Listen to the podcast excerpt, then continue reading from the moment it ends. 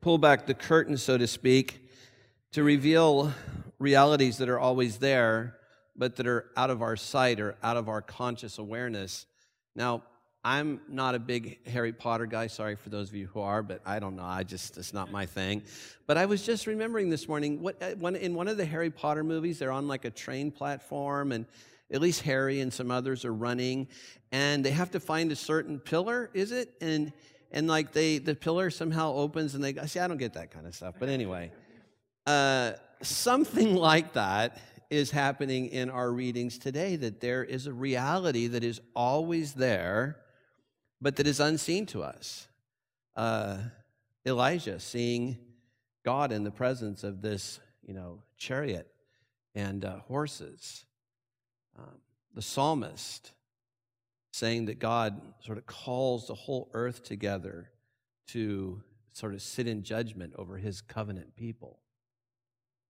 Paul says that uh, sometimes for some people, that there's a veil that separates them from seeing Jesus. And then, of course, we have the, one of the most amazing stories in all of the Gospels where Jesus is transformed. He's metamorphosized, the Greek text says, right in front of their face. He's transformed. And they see a reality that's always there. It's just not always seen, and therefore not always dealt with. And uh, not always interacted with. So here we are today. These are our last readings for this year in Epiphany. And it made me begin to wonder what's the proper response to Epiphany? What's the proper response to Revelation? What's the proper response to the manifestation of God to us, the Gentiles? And I think it's something like this clear and complete commitment to Jesus as the ultimate sovereign Lord.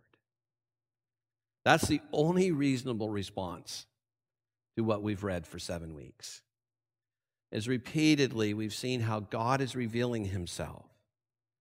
And I think that commitment to Jesus as his apprentice, as his disciple, commitment to his ultimate and supreme lordship, when done in humility, is also a key to evangelism today. You remember that we've been reading these epiphany lessons the last few weeks, trying to think how is it that we get in on the manifestation of Himself that God is continuing to do in the world. And I think what we can say in this, our last week, is that real passionate commitment to Jesus, actually making Him our supreme Lord, is one of the best, most potent forms of evangelism today. I mean, if you just stop for a second and ask yourself, why do Buddhists get a pass? I mean, religion is increasingly in bad favor today. And of course, Christianity gets sort of beat up the most, but you know, so does Islam. But you know, Buddhism seems to get a pass. And I think I know why. I mean, I've just heard enough about it, I've interviewed enough people, I've thought about enough. I think I know why. In the average Buddhist, people see them practicing their religion. And most of the time, they see them actually becoming sort of more peaceful, you know. Buddhists are known as compassionate. You know, Buddhists are known as people who are at rest. Well, why? Because they're practicing their religion. And I think for us, when we actually practice being apprentices to Jesus, where we actually practice being his student or his disciple, there's an evangelistic affect to that.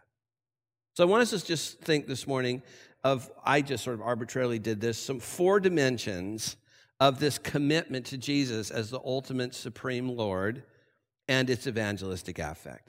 So the first one, I think there's an intellectual dimension.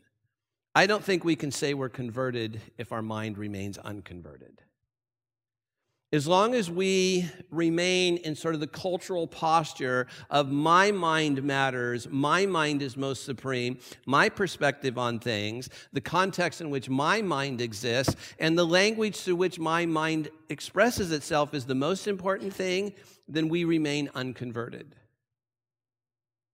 A big part of making Jesus the supreme Lord of our life is the submission of our mind to Him. When we read the story of Mary and Martha, we sometimes tend to focus on Martha and her error. whatever that might have been, but often miss Mary where? Sitting at the feet of Jesus as his apprentice, sitting precisely where a disciple or a student sits and listening to him. You know, Jesus in Matthew 11 gives us two really important invitations. The first invitation is, you know, that invitation to come to me, you know, get away with me. I'll show you how to recover your life. I'll show you how to take a real rest. Like, you know, all you who labor and are heavy laden, come to me and I'll give you rest. And we all hear that and go, yeah, that's my Jesus. And of course it is. It's fantastic. But listen to the next invitation Take my yoke upon you. It's not a command, that's an invitation. And I think the two are connected. Take my yoke upon you. Well, you can picture a yoke, probably, right? A beam that's curved and goes over two oxen and wooden hoops that, you know, kind of go over their chest and neck. You picture a yoke, right? Well, for much of the Old Testament, Torah is thought of as a yoke. Here's Torah, here's my life and our life as the community of Israel, and we yoke ourselves to the Torah. And the Torah then, it, it disciplines us in the sense of we disciple ourselves to it. It disciples us. We apprentice ourselves to this revelation of God in the Torah, in the speaking of God to his people. So everybody knows what Jesus is saying when he says this. So it's, it's kind of a, it's a bit of a, um, uh, it's a bit of a controversial thing because he says, take my yoke upon you. But then he says, I love the way Eugene gets us in the message. So picturing a, picture a yoke now, got that in your head? Walk with me. Work with me. Watch how I do it. Learn the unforced rhythms of grace. As you walk with me, as you pick up my gait, as you pick up my pacing, as you kind of pick up my posture, you're going to learn what I experience. And that is, I experience just being the revelation of God on earth. And there's, there's no works, there's nothing meritorious about this. I'm not trying to earn anything. I want you to experience as you yoke yourself with me, as you put your head in that thing and you actually take this upon you, that you'll experience the unforced rhythms of grace. I won't lay anything heavy or ill fitting on you, Jesus is saying. If you'll keep company with me, if you'll put your head in there the way I've put my head in there, if you'll keep company with me, you'll actually learn to live freely and lightly. So Jesus invites us. If we're going to say that we're converted and that we're apprentices, this first means an intellectual conversion. Paul said, We don't preach ourselves, we preach Christ as Lord. And that that somehow gets veiled, meaning that people are looking and going all the wrong ways and they refuse to give Jesus any serious attention. You know, Paul's saying something like, you know, they only have eyes for sort of the fashionable gods of today, so that Satan has blinded them by things that allure us, like money or power or pleasure or whatever, and that these things hide the truth. They don't allow us to see that you can actually walk into that pillar and experience a different reality. That things that are always there aren't always seen by us. Now, you, you probably know that just across the freeway here, there's a uh, Starbucks and a little shopping center. And I used to go there a lot, except for you can never find a parking space. Am I right? Never. And so I quit telling people I would meet them there, and then they changed it to 15 minutes. How are you supposed to have a meeting with somebody in 15 minutes, right? So I never go there, to, or at least I never park there, and I, I don't go there that much. So the other day, I drive in off of Newport Boulevard, and I turn in, and I see somebody's about to back out their car. I think, great, it's my lucky day. And I don't know what, I can't remember if it was a guy or a girl, but whatever they were doing, you know, it took them a few minutes to back out, a few seconds to back out. I don't know, it could have been 60 to 90 seconds. It was a bit of time. When you're waiting for a parking space, 90 seconds, you know, that's a long time. But I'm sitting there waiting patiently, and then this girl comes in off of whatever that is, fair, or I can't remember what it's called there. Uh, I don't know. So they, they, she drives in and she swoops right around, like going fast, and swoops right into the parking lot. I'm parking space. And I just need to tell you, I don't usually talk to other drivers. Like, I'm not sure I've ever talked to another driver in my life. And I wasn't like really angry. I was like stunned. Like, did that just really happen? And so I don't know that I've ever done this before in my life. And I wasn't, I wasn't at all angry, but she got out of her car and I said, You didn't see me sitting here waiting for that? And she said, Oh no, I've been sitting on the other side of that car waiting for five minutes. She was sitting somewhere where I couldn't see her. She was there way before me, waiting for that same space. But I was blinded to what was real. Good thing I wasn't angry. and good thing that I don't normally use funny hand signals. I was I was just perplexed. Like, how did that just happen? She had to have seen me sitting here. She didn't. And Paul's saying that's the kind of thing that goes on all the time. And it's why it requires conversion on our part to see what's real. So, first, there's an intellectual conversion. Second, I think there's a moral uh, conversion that has to happen. Jesus said in John 14, If you love me, you will do what I have said.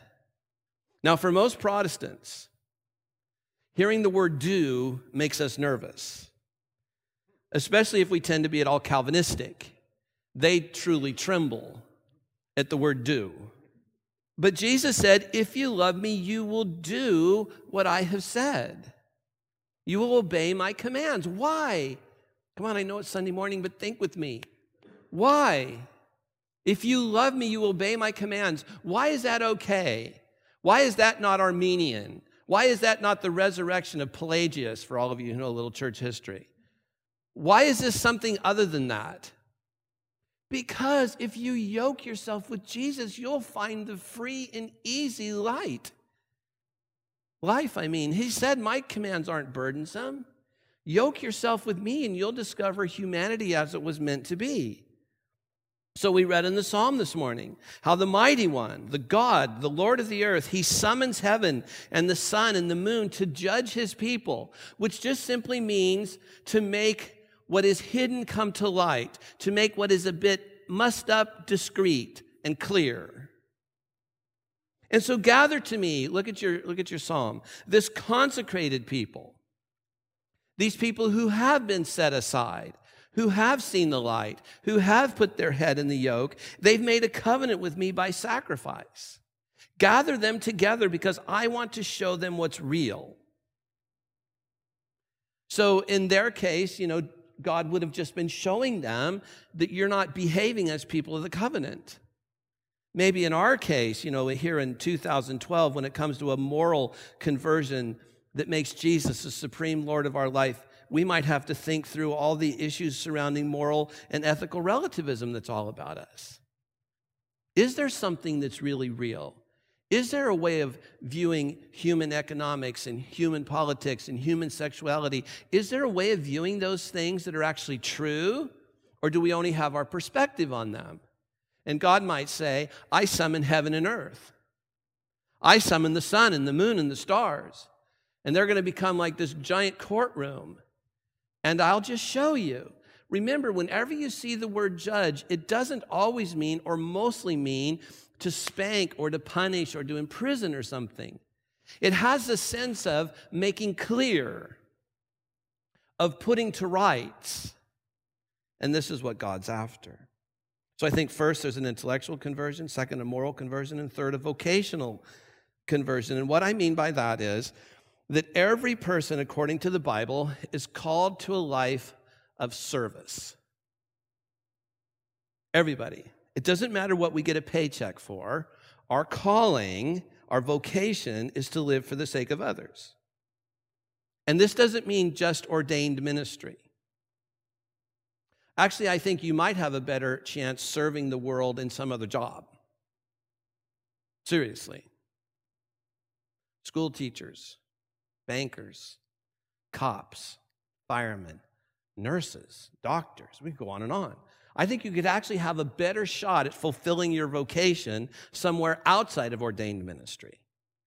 Ordained ministry can get kind of closeted, and you have to work at actually being a normal person and uh, having some sort of normal life. And so what happens, what we see in this story in Second Kings, is that Elisha gets this. Elisha gets that God's up to something. He's seen what God's been up to in Elijah. And so when he says, let me inherit a double portion of your spirit, he's not being um, like greedy or haughty. He's saying something like this. If I could have it my way, God, I would love to see Elijah's life repeated in mine. I want to be a holy man just like him. Only could we go for double? That's what's really happening. He's seeing the work of God in somebody. He's seeing somebody who's lived out a whole life vocation before God. He's seen the power of it and the affect of it. And he wants to be in on it. He wants to be a participant. He wants to be the cooperative friend of God. He wants to do the things he saw Elijah doing. Our text in Corinthians this morning what's going through Paul's mind here is that the early Christians, um, one, of the, one of the senses of Lord, just like in England today, one of the senses of Lord is owner. So you sometimes hear in, in England talked about as they're landed. They, they own things. Well, the early apostles, the early followers of Jesus, they thought of themselves in that way that Jesus owns me. And he's now sending me into my actual life as I presently experience it. So picture your actual life with its rhythms and routines, your present actual life. And the early followers of Jesus thought that's the soil in which I execute my vocation. And then, of course, Jesus tells us what this is like in John 13 in the upper room. He said to his disciples, his first friends, You call me teacher and Lord, and rightly so, for that is what I am. And now that I, your Lord and teacher, have washed your feet, you also should wash one another's feet, for I have set you an example. And that's the vocation we're all called to, to be servants of God in the world, metaphorically washing the feet of the world. Fourth, I think there's a social and political um, conversion that needs to happen, and that is to say that Jesus is Lord is a public reality. And as soon as we say, Jesus, you are my supreme Lord, then that means we have social responsibilities in his name. And it basically requires a choice. And this was actually a life and death choice for Jesus' first friends. You either could say, Caesar is Lord, or you could say, Jesus is Lord. And when those early Christians said, Jesus is Lord, they were literally taking their life into their own hands and wondering what would happen with us. And of course, the answer to this question, whether Jesus is Lord or the emperor is Lord, it always makes various people nervous depending on where you are. Because in every, in every era of human history, there's been a, a tendency to the deification of the state to nations or to tribes or whatever happened to be, you know, the, any way that human beings have grouped themselves together over the millennia, there's been a tendency or a temptation to deify that. So people will do anything to protect their tribe, their state, their nation. There's a kind of deification of that. And by the way, this happens on both the left and the right. I'm not saying this as a Republican who's against big government. That's not my point here. Totalitarianism throughout the history of, of mankind has existed on both the right and they're equally evil.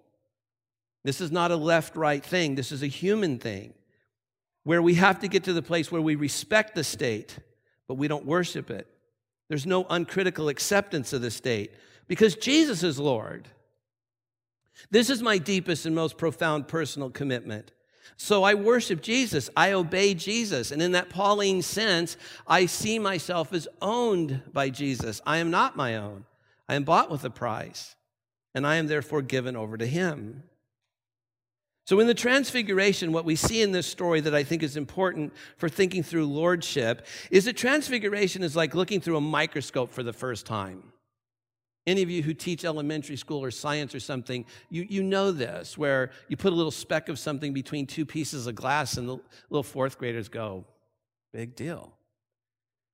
And then they move their eyes and they look for the first time at a reality that they had no clue existed. And then what happens, all you teachers? Can you get them away from the microscope? No, because they've seen something that's true and real. Their mind is blown. Or the first time somebody looks through a telescope and realizes that what's out there has a reality to it that I never knew existed. And so the transfiguration brings before us and defines the deepest of all reality. It gives significance to everything. It opens our eyes in a new way that Jesus really is the Messiah. The, and if we were to be, if we were doing a Bible study this morning instead of, of, of, a sermon and looking at the context, the story in which this story of the transfiguration happens, what's going on is something like this. They're kind of beginning to groove on Jesus a little bit. He's amazing. Nobody's ever heard him teach like this. He does stunning miracles over nature and healing and drives out demons. It's amazing. And then he says, I'm going to go to Jerusalem and die. And they say, This doesn't fit the pattern. This doesn't work. And then Jesus says to three of his best permission givers, opinion makers, three of the leaders of his posse, he takes James and John and Peter and says, Come with me and he goes up on this mountain. And suddenly they see, suddenly they see that the path to the kind of glory they see in the transfiguration goes through the cross. The conversion always implies little deaths. I have to die to that part of my mind that wants to be a self apart from Christ. I have to die to that part of moral relativism that I like because it allows me to kind of just screw around a little bit with sin. I have to die to that part of my mind that doesn't like making Jesus the supreme Lord of my life when it comes to vocation, where I want to kind of do my own thing because I'm tired of what I'm doing. You just go on and on and on. And the transfiguration shows us that yes, that glory exists, it always exists. Jesus is the second person of the Trinity. He, was, he had glory before he died. We tend to glorify him for his death, but as the second person of the Trinity, he had glory before he ever showed up on earth, and he will have it forever. But the path for that for him went through the cross, a kind of death to himself. And John is, excuse me, Mark is wanting the disciples to see and us to see that this is what happens. That Jesus is the ultimate player in history. He's greater than Moses, representing the law. He's greater than Elijah, representing the prophets. And he is fulfilling and continuing what God was doing in them. You can trust him. You can follow him. You really can make him Lord of your life, even when, even when conversion to him seems to put demands on your life that you don't get or you're not sure you can do. That if you yoke yourself with Him, He's not going to lay something heavy or ill fitting or burdensome on you. But rather, He said, if you'll keep company with me, if you'll just learn to walk with me, you'll experience unforced rhythms of grace. You'll learn to live life as God intended humanity to live life freely and lightly. Well, there's a lot of drama in those stories this morning. But in the story of the Transfiguration at the end, it tells us that they came down the mountain. That they had this amazing mountaintop experience, but they had to come down the mountain. And so, as we stop here now for our little time of meditating on what these readings have said to us, I just want you to think that they, they, the conversion happens in real life. They came down the mountain to the challenges and activities of normal life. That after the Epiphany comes seeing all of life in a new way intellectually, morally, vocationally, social, politically. And as we pivot now to Lent next week, as we move to this quiet time, I want you to invite you just to think for a moment about yourself, your own conversion to Christ presently, your own sense of Him being the ultimate, supreme Lord of your life, and just wonder. Just stop and wonder in your heart for a moment are there areas of your followership of Jesus for the sake of others that need some attention? Now, this might be a nice pivot for you into Lent. Are there intellectual things, moral things, vocational things, social or political things? The practices of Lent that we'll be introducing you to over the next few weeks, they address our need for integrity. That is, for integration under the lordship of Christ. For when Christ is really, Lord, we are whole.